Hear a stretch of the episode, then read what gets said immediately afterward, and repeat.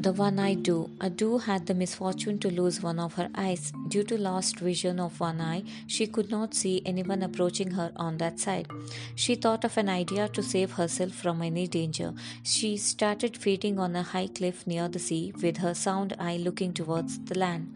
Now she could see whenever the hunters approached her on land. The hunters thought of a plan to catch the Doo. They knew that she was blind from one eye. So they hired a boat, roved under the cliff where she used to feed, and they shot her from the sea. "Ah," cried she with her dying voice. Moral of the story is, you cannot escape your fate.